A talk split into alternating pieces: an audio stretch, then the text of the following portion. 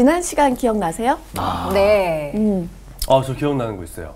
그 모세가 하나님을 만났잖아요. 어, 맞아. 떨기나무에. 그렇지. 떨기나무에서. 네, 맞아요. 그래서 신이 생각나요. 신을 벗으라고 했어요. 아, 맞아요. 그 신을 벗는다는 게 어떤 나의 걸어온 발자취, 이력, 믿을 구석 이런 걸 좀 내려놓고 맞아. 있는 모습 그대로 나아간다. 맞아요. 맞아요. 스펙. 아, 그런 그래요. 이야기도 궁금하다. 네.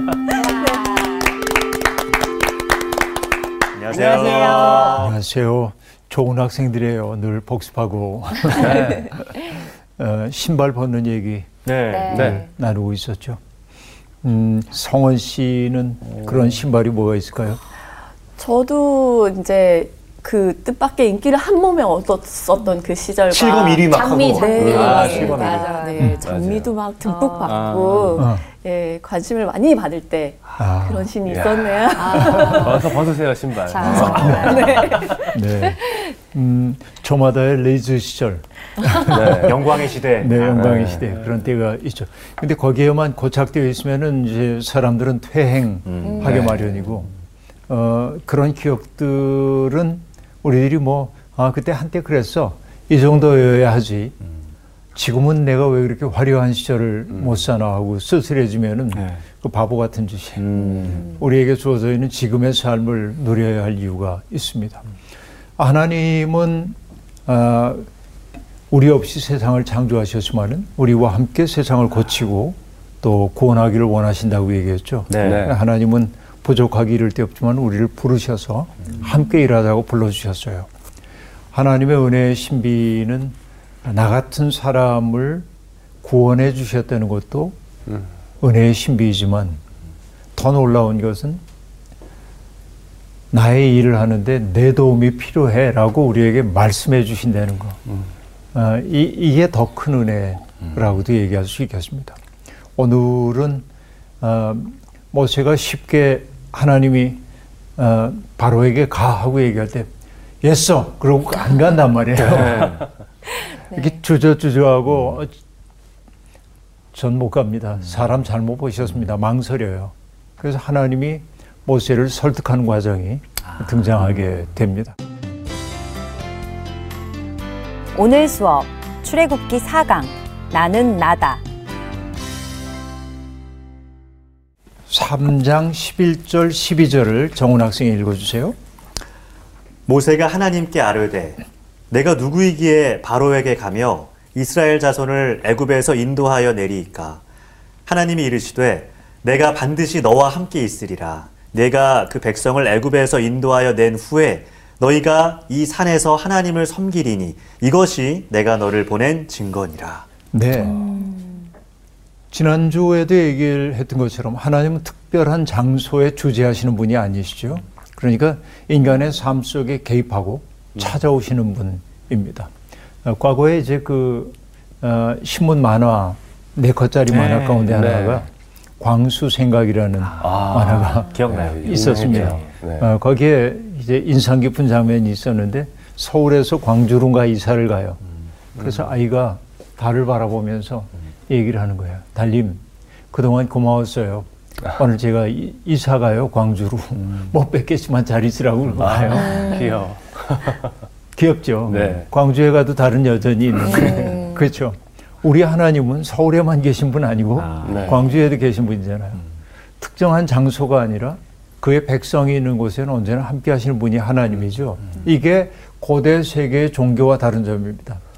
고대 세계에서는 신들이 머물고 있는 특정한 장소가 있어서 신을 만나려면 거기에 가야 했습니다. 아. 신전 네. 그렇죠. 그리스 신전도 신전. 그렇고 네. 특별한 거룩한 장소.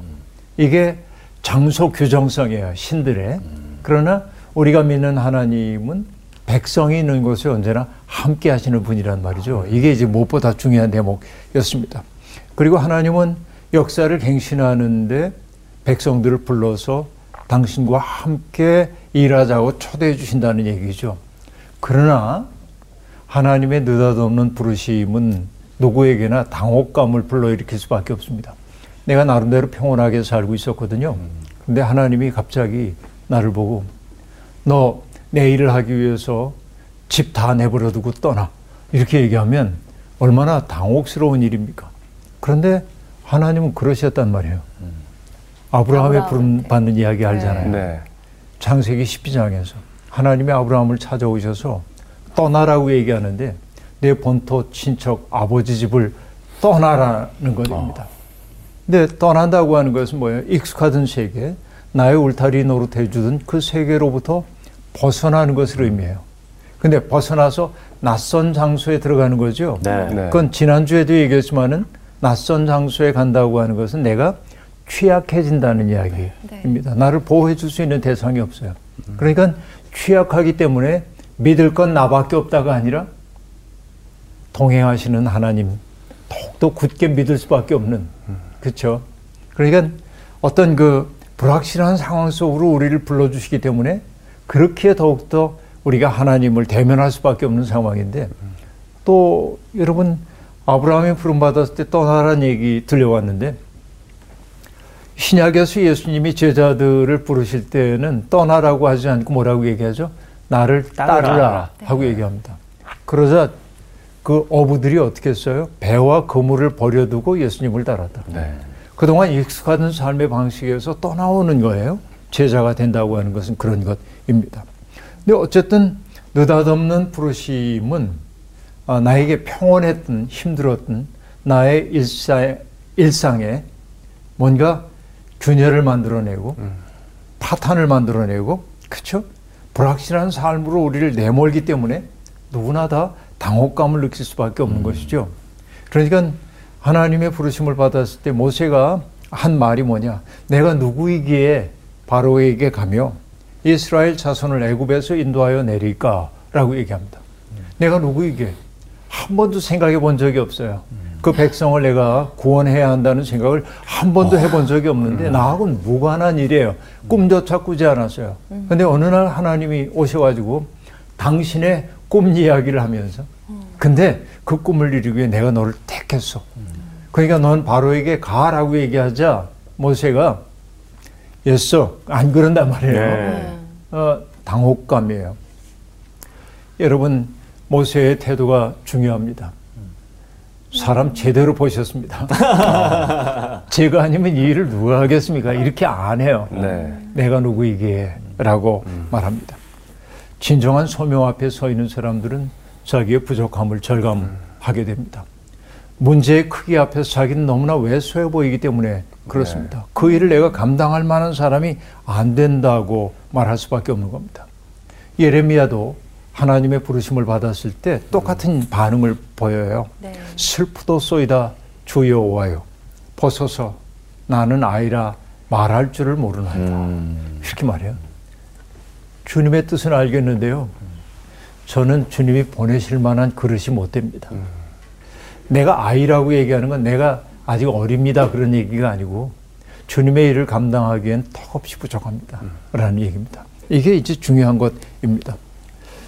자, 이 정도면 여러분 하나님이 아, 그래 정말 네가 부족하겠구나. 이러시면 참 좋겠는데. 네. 하나님은 한번 택하시면은 어, 끝까지 가시는 분이에요. 그래서 12절에 뭐라고 얘기하냐면 내가 반드시 너와 함께 있으리라. 내가 그 백성을 이 애굽에서 인도하여 낸 후에 너희가 이 산에서 하나님을 섬기리니 이것이 내가 너를 보낸 증거니라 라고 말하고 있습니다. 자, 나는 부족합니다. 내가 그럴 일을 감당할 수 있는 사람이 못 돼요. 라고 얘기할 때 하나님이 아니야, 넌 능력이 있어. 어? 혹은 내가 능, 능력을 심어줄 거야. 넌 아무것도 안 해도 돼. 이렇게 말 안 합니다. 단지 주어진 말이 뭐죠? 내가 내가 함께. 반드시 너와 함께 있을 있으리라. 거다. 함께 하시는 하나님. 한마디로 얘기하면 뭐죠? 임마누엘. 임마누엘. 하나님은 언제나 우리와 함께 하시는 분이란 말이죠. 하나님이 나와 함께 계시다는 사실, 이거를 우리가 확신할 수 있다고 한다면, 아, 우리가 지나친 비애에 빠지지 않고 살 수 있습니다. 아, 제가 주- 좋아하는, 아, 좋아한다고 얘기해도 될까요? 임마누엘 칸트라고 하는 아, 철학자가 있습니다. 근데 아, 꽤 여러 해 전입니다만은 제가 미넨이라고 하는 도시에 독일의 미넨 네. 도시에 갔는데 어, 많이 걷다 보니까 다리가 많이 아파서 시내에 있는 어떤 예배당에 들어가서 30분 정도 앉아서 기도하고 쉬기도 하고 그러고 이제 돌아 나오고 있는데 예배당의 뒤편에 게시판 같은 게 있는데 헐깃 보고 문 밖으로 나가다가 문득 아는 사람 얼굴이 거기 있었던 것 같아서 다시 돌아와서 이렇게 봤어요. 네. 그랬더니 임마누엘 칸트입니다. 아. 사진이 아니고 그림 속에 있는 모습인데 네. 워낙 오랫동안 봐왔기 때문에 낯익은 존재처럼 느껴졌어요. 아. 에, 왜 예배당에 칸트가 있어? 어. 그 보니까 거기에 칸트가 한 말이라고 적혀 있어요.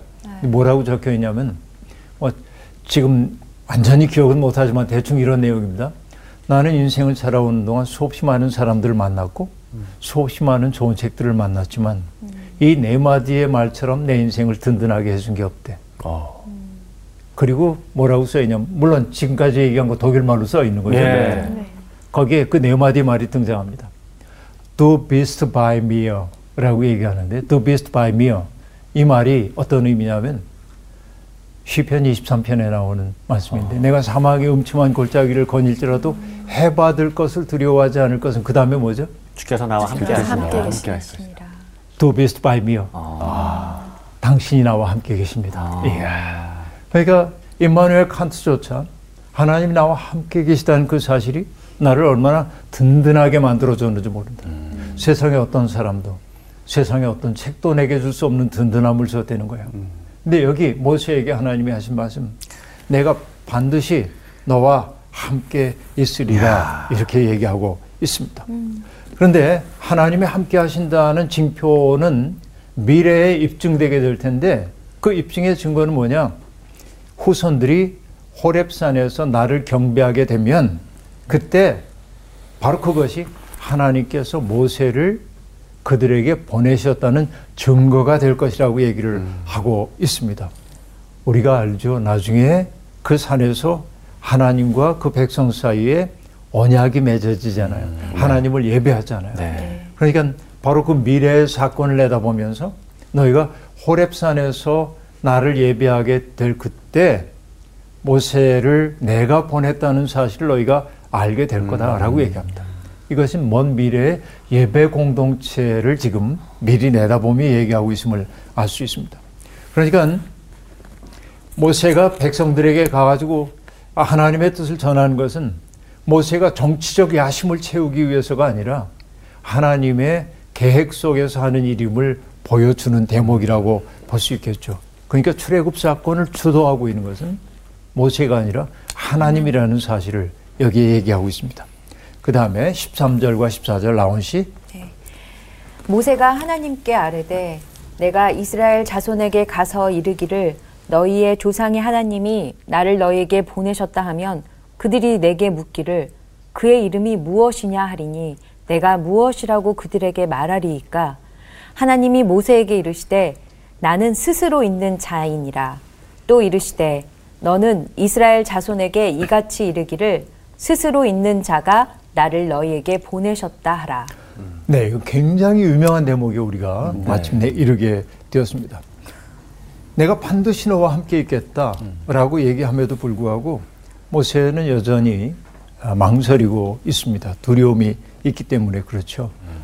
모세를 가장 괴롭혔던 것 가운데 하나는 동족들이 나를 신뢰할까? 아. 히브리인들이 나를 정말 신뢰하고 출애굽하자고 한 그 이야기를 좋게 받아들일까? 이게 이제 확신이 없는 것입니다.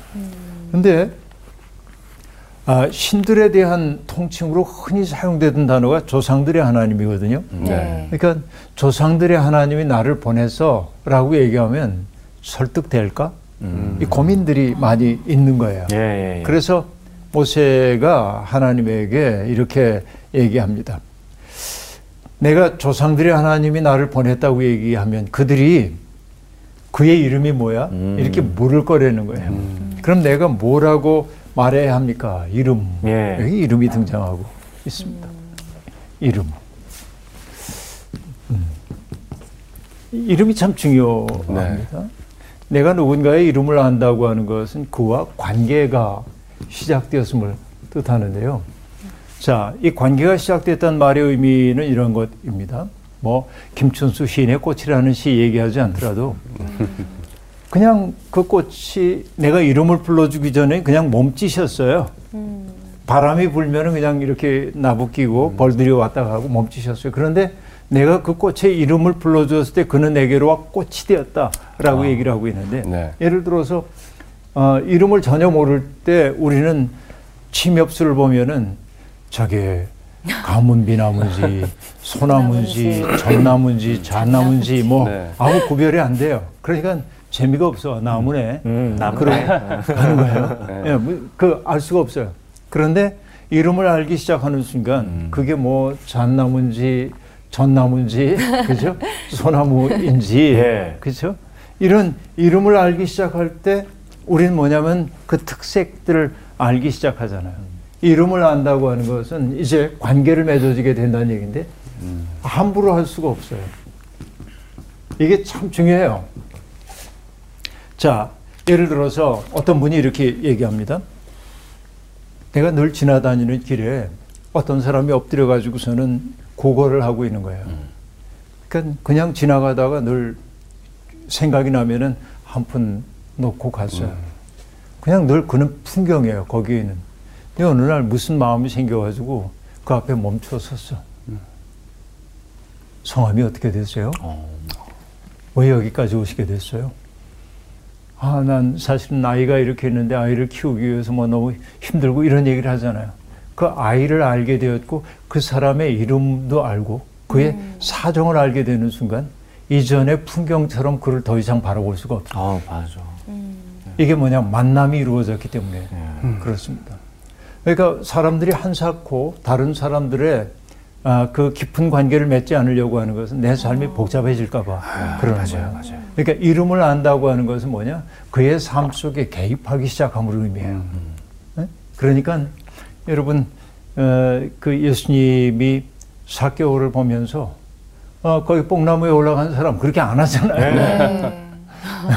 사개오야 내려오너라 이름을 부른단 말이에요. 네. 친밀하게. 그러니까 백성들이 조상들의 하나님이란 말 가지고는 안 되고 네. 누가 보냈어라고 얘기하면 제가 뭐라고 해야 할까요? 음, 이렇게 네. 이제 묻습니다. 어. 그러자 하나님이 대답을 하시는데 나는 스스로 있는 자인이라 여러분 이게 참 어려워요.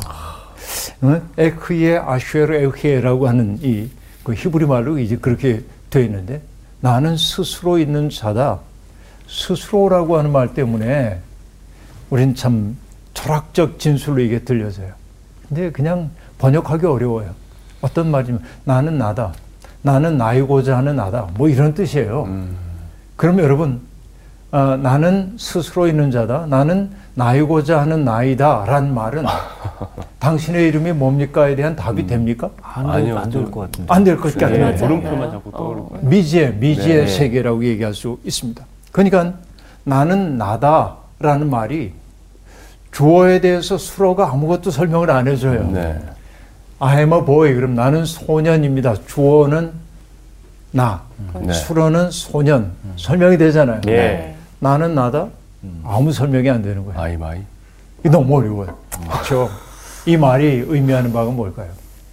하나님은 인간의 어떤 술어에도 갇힐 수 없는 분이란 말이에요. 다시 얘기하면 하나님은 어떤 경우에도 규정되지 않는 분이란 말이에요. 와. 하나님은 이런 분이야 라고 얘기하면 안 된다는 거예요. 아. 오늘 내가 경험한 무, 하나님은 오늘 내게 이렇게 다가오셨어. 나는 하나님을 이렇게 경험했어. 라고 얘기할 수 있을 뿐, 하나님은 이런 분이야. 라고 얘기하면 안 돼. 그러니까 하나님은 사랑이시다. 라고 얘기하지만 그 얘기는 나는 하나님을 사랑으로 경험했어. 하나님은 나의 산성하고 얘기할 때 하나님이 정말 뭐 이렇게 산성처럼 성처럼 쌓여 있는 분이란 얘기가 아니고 은유적 언어잖아요. 예. 네. 하나님을 나는 산성처럼 경험해서 하나님은 나의 빛 하고 얘기할 때 캄캄한 어둠 속에 있었기 때문에 그때 문득 내 앞을 밝혀주셨기 때문에 빛이라고 쓴단 말이에요. 성경에 보면 하나님을 상징하는 다양한 말들이 등장합니다. 나의 피난처, 나의 구원, 나의 반석, 그렇죠? 네. 다양한 표현들. 이건 뭐예요? 하나님을 어떤 수로 속에 가둘 수가 없기 때문에 하나님을 은유적으로 나타내는 말들이죠. 하나님은 어떤 규정 가운데도 갇히지 않는 분이고 유한한 인간으로서는 파악할 수 없는 신비입니다. 하나님은 사건을 통해 당신을 우리에게 드러내 보여주시고 당신을 드러내 보여주시는 하나님을 우리는 뭐라고 하냐면 Deus revelatus 이게 revelatus라는 말은 Revelation 계시. 계시의 하나님. 하나님은 우리에게 당신을 드러내 보여주셔요. 그때만 우리가 알 수 있어요. 그러나 내가 하나님을 조금 알았다고 해가지고 다 안다고 얘기하면 오만하기 이를 데 없는 이야기입니다. 하나님에 대해서 우리가 알 수 없는 부분이 훨씬 더 많아요. 그 하나님을 뭐라고 하냐면 Deus absconditus라고 말하는데 어둠 속에 계신 하나님. 어둠 속에 있다고 해가지고 하나님이 이렇게 도사리고 계시다는 얘기가 아니고 인간의 파악불능성. 하나님을 뭐라고 파악할 수 없는 존재라는 거예요. 신비입니다. 그러니까 하나님은 언제나 우리에게 다가오셔요. 그래서 지난주에 얘기했던 거 기억나요? 철학자들이 하나님은 이치와 이법으로서의 네. 하나님이라고 얘기했어요. 그런데 우리 성서의 하나님은 뭘 통해 드러난다고 얘기했어요? 이야기. 이야기. 이야기를 통해 드러난다고 했죠. 그러니까 공희 씨에게 하나님은 다가오셨어요. 당신을 드러내셨어요. 삶에 곤고했을 때 다가와가지고 나를 어떻게 위로하셨고 어떻게 힘을 북돋으셨고 우리가 할 수 있는 일은 그것밖에 없어요. 네. 하나님은 내게 이렇게 다가오셨어.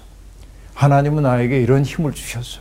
하나님은 내 속에 이런 숨결을 불어넣어 주셨어. 이렇게 얘기하는 거죠. 그러니까 하나님은 언제나 나의 삶 속에 오셔서 사건을 일으키시는 분이란 말이에요. 바로 이것이 금방 얘기했던 에크의 아슈에르 에크에라고 하는 말의 의미예요. 나는 나다라고 하는 말 규정할 수가 없어요. 이거하고 비슷한 말을 춘추전국 시대의 현인인 노자가 합니다. 노자의 도덕경 82장으로 되어 있는데요. 거기에 보면은 1장이 뭐냐? 도가도, 비상도, 명가명, 비상명 그런 말로 시작돼요. 우리가 도라고 하는 것에 뭔가 이름을 딱 붙여놓으면 그건 더 이상 도가 아니다. 아. 그런 얘기예요. 어떤 이름, 이름을 딱 붙여놓는 순간, 그렇죠. 예를 들어서, 사랑이란 말이 있어요. 기호죠. 사랑이란 말도 기호에 지나지 않잖아요. 네. 이 말을 안다고 해가지고 내가 어떤 대상을 바라볼 때 내 속에 일어나고 있는 떨림이나 기대나, 그렇죠? 이런 것들이 이 기호를 안다고 해서 이게 다가옵니까? 아니잖아요. 사랑을 해볼 때만 알게 되잖아요. 네. 떨림과 어떤 그 기대 같은 것들. 그렇죠? 새라고 하는 기표가 있어요. 새. 네. 그럼 우리가 새 그럼 알잖아요. 머릿속에 날개 달린 존재. 이렇게 알아요. 그런데 이걸 안다고 해가지고 새 소리가 우리의 마음속에 일으키는 공명, 새들이 자유롭게 날고 있는 모습을 보며 우리가 느끼는 해방감, 그쵸? 네. 새들이 마치 정말 낙엽처럼 막 쏟아져 내리는 것 같은 신비함, 저 석양역의 하늘에서부터 쭉 후트티가 날아와가지고 머리를 스칠 지나갈 때 장경, 그 놀라운 광경, 이런 것들이 안 떠올라요. 이것은 새는 그냥 기호만 알고 있는 거예요. 음. 네, 네. 그러니까 우리가 이걸 안다고 다 안다고 얘기하면 안 된다 그런 얘기예요. 그래서 우리는 뭐냐면 언어를 넘어서고 있는 어떤 경험 세계를 봐야 하는 거고. 그러니까 하나님이란 말 속에 우리는 수없이 많은 의미를 내포하게 되는 거죠. 그런데 이렇게 놀라운 하나님인데 그 하나님이 이스라엘의 조상들과 맺었던 언약에 충실하신 분이란 말이에요. 언약이라고 하는 것은 뭐죠? 언약은 카비넌트라고 영어로는 그렇게 얘기하는데 계약과 언약은 다르다고 얘기했어요. 계약은 영어로 contract라고 얘기를 하고 있는데 네. 이건 뭐냐? 이해 당사자들이 서로 이해관계가 맞기 때문에 계약을 하는 거예요. 네. 그렇죠? 네. 그러니까 여기에서는 이해관계가 여기에 작동하고 있어요. 네. 언약이라고 하는 것은 예를 들어서 약혼식, 결혼식이라는 것은 계약이 아니라 언약. 언약입니다. 언약이. 네. 이것은 이해관계가 아니라 신뢰관계입니다. 그렇죠? 네. 네. 그러니까 이해관계가 해소되었다고 해도 신뢰가 무너지지 않는다고 한다 언약은 지켜지는 거예요. 그런데 하나님과 백성이 맺은 언약에서 언제나 그 신뢰를 깨뜨리는 것이 누구예요? 백성들. 이스라엘 백성들이 신뢰를 깨뜨렸죠. 그때마다 하나님은 화가 났어요. 질투심을 느끼기도 해요. 그러나 하나님은 맺으셨던 언약을 파기하지는 않으신다. 그러니까 하나님의 신실하심이 하나님의 언약에 충실하신 사랑이 이 언약을 붙들고 있는데 그러니까 지금 우리가 하나님은 뭐라고 규정할 수 없는 분이지만은 그러나 우리가 할 수 있는 것은 뭐냐? 당신이 하신 약속을 끝끝내 지키시는 분이란 말이죠. 그건 우리가 알 수 있는 부분이라는 거예요. 그러니까 하나님은 당신의 자유를 포기하면서까지 약속을 지키시는 분. 이게 놀라운 일이에요. 그래서 이 하나님의 모습이 가장 아름답게 등장한 것이 뭐냐면 빌립보스 2장에 나오는 얘기란 말이에요. 그는 근본 하나님의 본체시나 하나님과 동등됨을 취할 것으로 여기지 아니하고 자기를 비워 종의 몸을 입고 이 세상에 오셨다. 이게 하나님의 궁극적 사랑을 나타내잖아요. 그게 이제 등장하고 있습니다. 그래서 이제 하나님이 스스로를 나는 나라고 하는 나다. 나는 나야. 이렇게 얘기를 해요. 그러니까 여러분 어떤 경우에도 하나님에 대해서 다 아는 척하면 안 돼요. 네. 그래서 종교인들 가운데도 나는 하나님에 대해서 목사, 내가 목사가 된 지 40년인데 이제 제가 목사 된 지 39년이 됐습니다. 만 39년. 정말 오래됐네요. 네. 30년 뭐 40년 이렇게 하니까 하나님에 대해서 내가 다 알아 이렇게 얘기하면요. 저는 사기꾼입니다. 다 할 수가 없어요. 내가 경험한 만큼만 알아요. 그렇죠? 그, 그 하나님의 무한한 세계를 내가 어떻게 다 알겠어요? 욥기가 던지고 있는 질문도 그런 거잖아요. 욥이 하나님 이러시면 안 되잖아요. 그러니까 하나님이 하신 말씀, 내가 이러이러한 거 만들 때 너 어디 있었니? 그렇게 물어요. 대답할 말이 없죠. 하나님은 그렇게 커요. 그런데 그 하나님이 우리에게 낯선 존재가 아니에요. 언제나 우리에게 다가오시고 함께 하시는 분이기 때문에 그렇습니다. 여기 다음 이야기를 보겠습니다. 아, 15절부터 22절까지를 보는데요. 15절부터 18절까지를 성원 씨가 읽어주고 19절부터 22절까지 공희 씨 읽어주세요. 네. 하나님이 또 모세에게 이르시되 너는 이스라엘 자손에게 이같이 이르기를 너희 조상의 하나님 여호와 곧 아브라함의 하나님 이삭의 하나님 야곱의 하나님께서 나를 너희에게 보내셨다 하라. 이는 나의 영원한 이름이요 대대로 기억할 나의 칭훈이라. 너는 가서 이스라엘의 장로들을 모으고 그들에게 이르기를 여호와 너희 조상의 하나님 곧 아브라함과 이삭과 야곱의 하나님이 내게 나타나 이르시되 내가 너희를 돌보아 너희가 애굽에서 당한 일을 확실히 보았노라. 내가 말하였거니와 내가 너희 애굽의 고난 중에서 인도하여 인도하여 내어 적과 꿀이 흐르는 땅 곧 가나안 족속 헷 족속 아모리 족속 브리스 족속 히위 족속 여부스 족속의 땅으로 올라가게 하리라 하셨다 하면 그들이 내 말을 들으리니 너는 그들의 장로들과 함께 애굽 왕에게 이르기를 히브리 사람의 하나님 여호와께서 우리에게 임하셨은즉 우리가 우리 하나님 여호와께 제사를 드리려 하오니 사흘 길쯤 광야로 가도록 허락하소서 하라. 내가 아노니 강한 손으로 치기 전에는 애굽 왕이 너희가 가도록 허락하지 아니하다가 내가 내 손을 들어 애굽 중에 여러 가지 이적으로 그 나라를 친 후에야 그가 너희를 보내리라. 내가 애굽 사람으로 이 백성에게 은혜를 입- 입히게 할지라 너희가 나갈 때에 빈손으로 가지 아니하리니 여인들은 모두 그 이웃 사람과 및 자기 집에 거류하는 여인에게 은 패물과 금 패물과 의복을 구하여 너희의 자녀를 꾸미라. 너희는 애굽 사람들의 물품을 취하리라. 네. 오늘 이 15절서부터 보면 이제 하나님이 모세에게 어, 모세가 아직도 예 제가 한번 해보겠습니다 이런 말을 안 하는데 네. 하나님이 작전 명령을 내리십니다. 그가 해야 할 일을 이제 말씀을 하고 있는 거예요. 아, 몇 가지 단계입니다. 먼저 이스라엘의 장로들을 소집해라 하는 얘기. 그리고 그들에게 이런 메시지를 전하라는 겁니다. 백성들이 애굽에서 겪고 있는 그 아, 일들을 하나님이 보셨다는 것이고 하나님이 그들을 젖과 꿀이 흐르는 땅으로 인도하실 계획을 세우셨다는 것입니다. 우리가 그동안 봐왔습니다만 하나님이 보셨다라고 하는 것은 단순한 진술이 아니라 일어날 사건을 예고하고 있는 말임을 우리가 보게 되었습니다. 하나님은 어떤 분, 고난받는 사람들을 자유의 새 땅으로 인도하시는 분이라는 거죠. 그 땅을 성경은 뭐라고 얘기하냐면 젖과 꿀이 흐르는 땅 그렇게 말합니다.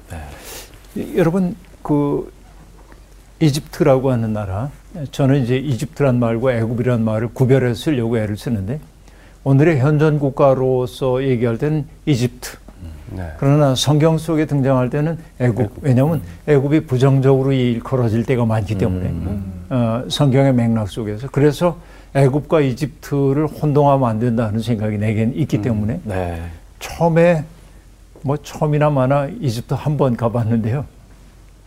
비행기를 타고 어, 시- 그 이집트 상공을 이렇게 날아가고 있는데 그 비행기에서 이제 이렇게 음악을 듣느라고 이렇게 들었는데 내가 난 모르는 음악이 나와서 거기 이제 스튜어디스를 불러가지고 이게 도대체 무슨 음악이야? 하고 물어봤어요. 예. 네. 그러자 아 이거 코란 낭송하는 소리야. 아. 그래가지고 이제 그때 처음으로 이제 코란 낭송하는 소리를 음악처럼 이렇게 음. 어, 들었어요. 그러다가 창밖을 이렇게 내려다 보니까 이집트는 광야, 정말 그 사막지대잖아요. 네. 거기 초록색 뱀한 마리가 지나가고 있는 거예요. 그게 나일강입니다, 그게. 그러니까 나일강변만 비옥하고 나머지는 전부 이제 황량한 땅이잖아요. 그렇게 보면 나일강변은 굉장히 비옥해요. 왜냐하면 상류지대에서부터 막 그, 그, 아, 물과 함께 떠내려온 검은 흙 같은 것들 때문에 네. 그 지역은 굉장히 비옥하죠. 음. 그러니까 양식이 많았고 그래요. 그러니까 어떻게 보면은 지금 이스라엘 사람들이 살고 있는 팔레스타인 땅보다 거기가 더 비옥합니다. 그런데 그 이스라엘 백성이 들어가게 들어가 살게 될 그 땅을 젖과 꿀이, 꿀이 흐르는 땅이라고 얘기하는데 물론 이제 지중해 변의 어, 약간의 땅들과 이스라엘 평원 같은 데는 비옥한 지역이 있지만 대부분은 그렇지 않거든요, 이스라엘이. 그 생각해 보는 거예요. 젖과 꿀이 흐르는 땅이 뭘까 생각해 보니까요. 땅의 비옥함을 얘기하는 게 아니고 내가 아, 좀 부족하더라도 자유인으로 내 삶에 대한 결정권을 갖고 사는 그 땅을 젖과 꿀이 흐르는 땅이라고 했을 수도 있겠다 하는 생각이 내게 들었어요. 예. 그건 해석입니다. 네. 그냥 난 그렇게 한번 받아들이고 싶다 하는 얘기입니다. 그러니까 하나님이 이제 모세에게 얘기합니다. 백성의 장로들과 함께 애굽왕을 찾아가서 전하라는 겁니다. 히브리 사람들의 하나님 여호와께서 우리에게 임했는데 그래서 하나님 앞에 우리가 제사를 드려야 하는데 이 애굽 땅에서 제사를 드릴 수가 없으니 사흘쯤 광야로 나가도록 허용해 달라는 것입니다. 자 여기에서 히브리 사람의 하나님 하고 말합니다. 예. 우리는 히브리 그러면은 지금의 이스라엘 사람들을 종족으로 일컬을 때 히브리인이라고 얘기하지만은 많은 그 학자들이 얘기가 히브리라는 것은 어떤 특정한 민족의 이름이 아니라 예. 지중해 세계 속에 살고 있었던 특정한 계층의 이름이라고 얘기를 하고 있습니다. 그러니까 사회의 그 하이라키, 그 위계 질서가 이렇게 있잖아요. 네. 여기 상층부 왕이 있고 뭐 귀족들이 있고 그런데 이 아래 동네에 속한 사람들을 히브리라고 얘기를 했다는 건데 음. 히브, 히브리 뭐 하비루 이것도 이론이 여러 가지 있긴 합니다만 그래서 히브리는 특정한 민족의 이름이라기보다는 어떤 계층의 이름들이라고 봐야 할 텐데 네. 그 히브리인들이 믿는 하나님이 나타나셨기 때문에 그분에게 제사를 바쳐야 하는데 근데 이 땅은 애굽 땅은 아, 그 애굽 왕이 다스리는 영토이고 애굽 사람들이 섬기는 신들의 영토이기 때문에 히브리인들은 여기에서 예배를 드릴 수가 없고 애굽의 신들의 영역이 아닌 새로운 영역인 광야로 들어가서 예배를 드려야 하니 사흘길 정도 그렇게 아, 우리가 나갈 수 있게 해달라고 얘기를 하고 있습니다. 특별 휴가를 요청하고 있는 것이죠. 에, 광야라고 하는 곳, 그것은 문명이 미치지 못하는 곳이고요. 어떻게 보면 우리의 오감을 사로잡을 것이 하나도 없는 것이 그 광야라고 얘기를 할 수 있겠습니다. 그래서 여러분 소설가인 이승우 선생님이 계신데 그 이승우 선생님이 에, 그 이스라엘의 광야를 다녀와서 이스라엘 6개월 동안 머물며 거기에 대한 글을 썼는데 유대 광야에 가보니까 아무것도 볼 게 없는 거예요. 구릉지대만 있고. 그 그가 이렇게 얘기합니다. 거기선 볼 것이 아무것도 없기 때문에 하나님 생각 위에는 할 게 없더래요. 소설가다운 상상력이라고도 얘기할 수 있겠습니다. 그렇죠? 어, 때때로 우리들이 광야로 나가야 하는 까닭이 그런 것이죠. 어, 나를 사로잡고 있었던 일체 생각들을 내려놓고 온전히 나 자신 하나님 앞에 서기 위해서 말이죠. 그래서 여러분 한동안 에, 그 광야 광야에서란 노래가 많은 이들에게 불려졌잖아요. 왜 나를 깊은 어둠 속에 홀로 두시는지, 어두운 밤은 왜 그리 길었는지, 나를 고독하게, 나를 낮아지게, 세상 어디도 기댈 곳이 없게 하셨네. 광야, 광야에 서 있네. 주님만 내 도움이 되시고, 주님만 내 빛이 되시는, 주님만 내 친구 되시는 광야. 주님 손 놓고는 단 하루도 살 수 없는 것. 광야, 광야에 서 있네. 주께서 나를 사용하시려, 나를 더 정결케 하시려, 나를 택하여 보내신 그곳 광야, 성령이 내 영을 다시 태어나게 하는 곳 광야, 광야에 서 있네. 하고 말하는데, 그렇죠? 애굽 땅이 아닌 이런 광야, 그 속에서 하나님을 예배하겠다고 얘기를 지금 하고 있는 것입니다. 근데 여러분, 어, 모세가 장로들과 함께 가서 어, 하나님 예배하게 특별 휴가 사흘 주세요 하고 얘기하면 그래 다, 잘 다녀와 그럴 리가 없잖아요. 네. 그렇죠. 하나님은 낙관적으로 얘기 안 해요. 받아들이지 않을 거야. 이게 이미 다 알고 이제 계신 거예요. 어? 그렇게 할 때 받아들이지 않을 거고 결국은 뭐야? 내가 내 손을 들어서 애굽을 여러 가지 이적으로 친 후에야 그들이 너희를 보내게 될 거다. 그러니까 여러분 하나님은 내가 함께하기 때문에 너희 어려움 없을 거야 이렇게 얘기 안 합니다. 모든 일이 잘 될 거야라고 얘기 안 합니다. 어려울 거야. 잘 안 돼 처음엔. 그러나 하나님의 의지는 기어코 그 일을 이루어내게 되는 거죠. 네. 이게 이제 성경이 우리에게 정직하게 하는 얘기입니다. 이게 바울 사도께서도 그리스도를 믿는 사람들이 얼마나 복된 인생인지 얘기하는데 복만 얘기하지 않고 너희가 고난도 겸하여 받을 거야 이렇게 얘기한단 말이에요. 이게 성경의 아주 그 솔직한 네. 표현이라고 볼 수 있습니다. 그러니까 새로운 역사라고 하는 것은 저절로 오지 않습니다. 옛 세계는 새로운 세계의 도래를 한사코 막으려고 합니다. 그러니까 너무 쉽게 역사가 변할 거라고 하는 생각을 가지면 안 되는 거예요. 그러니까 모세에게 내가 어떤 어려움을 겪게 되는지를 미리 얘기를 하고 있고 이런 일들을 겪은 후에 그들은 비로소 이 사람들 안 내보내면 너무 힘들겠다 해가지고 내보내게 될 텐데 그때 떠나는 너희들은 빈손으로 가지 않게 될 거야. 어? 그래서 여인들은 이웃 사람과 자기 집에 거류하는 여인에게 은폐물, 금폐물, 의복을 구하여서 자녀들을 꾸미려는 거예요.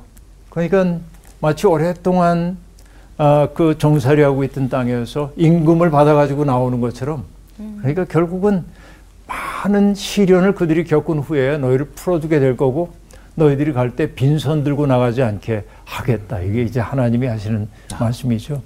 그래요. 아, 하나님을 믿는다고 해서 우리가 하는 일이 다 순조롭게만 되지는 않습니다.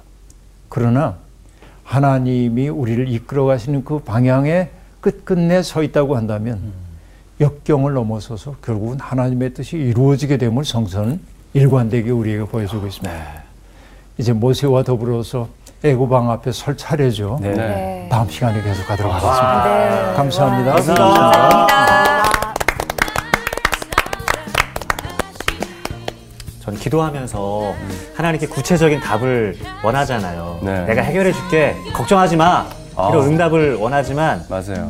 때로는 하나님이 내가 너와 함께 있어. 이거 하나면 충분하구나. 맞아요. 예. 이런 생각이 좀 들었습니다. 너무 욕심 많았었던 음. 것 같아요. 저는. 그 이야기 속에 하나님이라고 네. 하셨는데 이 모세와의 이야기에서도 보면 하나님은 다 이미 계획이 있으시고 그러니까 맞아요. 열수납기 어, 막 다. 너는. 나랑 함께 하기만 하면 된다라고 얘기하신다는 거가 우리 삶의 이야기도 마찬가지 아닐까? 맞아요. 그런 생각이 들었어요. 네. 이끄시는데도 되게 진솔해요.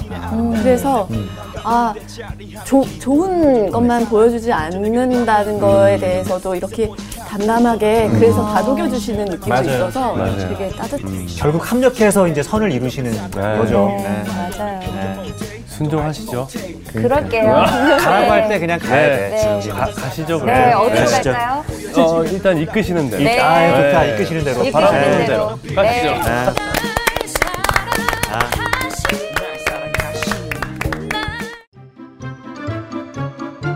이번 주 퀴즈입니다. 에스라가 귀환하는 유다 사람들의 영적 갱신을 위해 금식을 선포한 장소는 어디일까요? 1. 그발 강가 2. 아하와 강가 3. 나일 강가 정답을 아시는 분은 CBS 성서학당 홈페이지와 성서학당 카카오 채널을 이용하시면 됩니다. 선정되신 분들에게는 대한선서공회에서 발간한 성경, 성경 통독을 위한 최고의 저서 성경 2.0, 성서학당 선생님들의 저서 중 하나를 드립니다.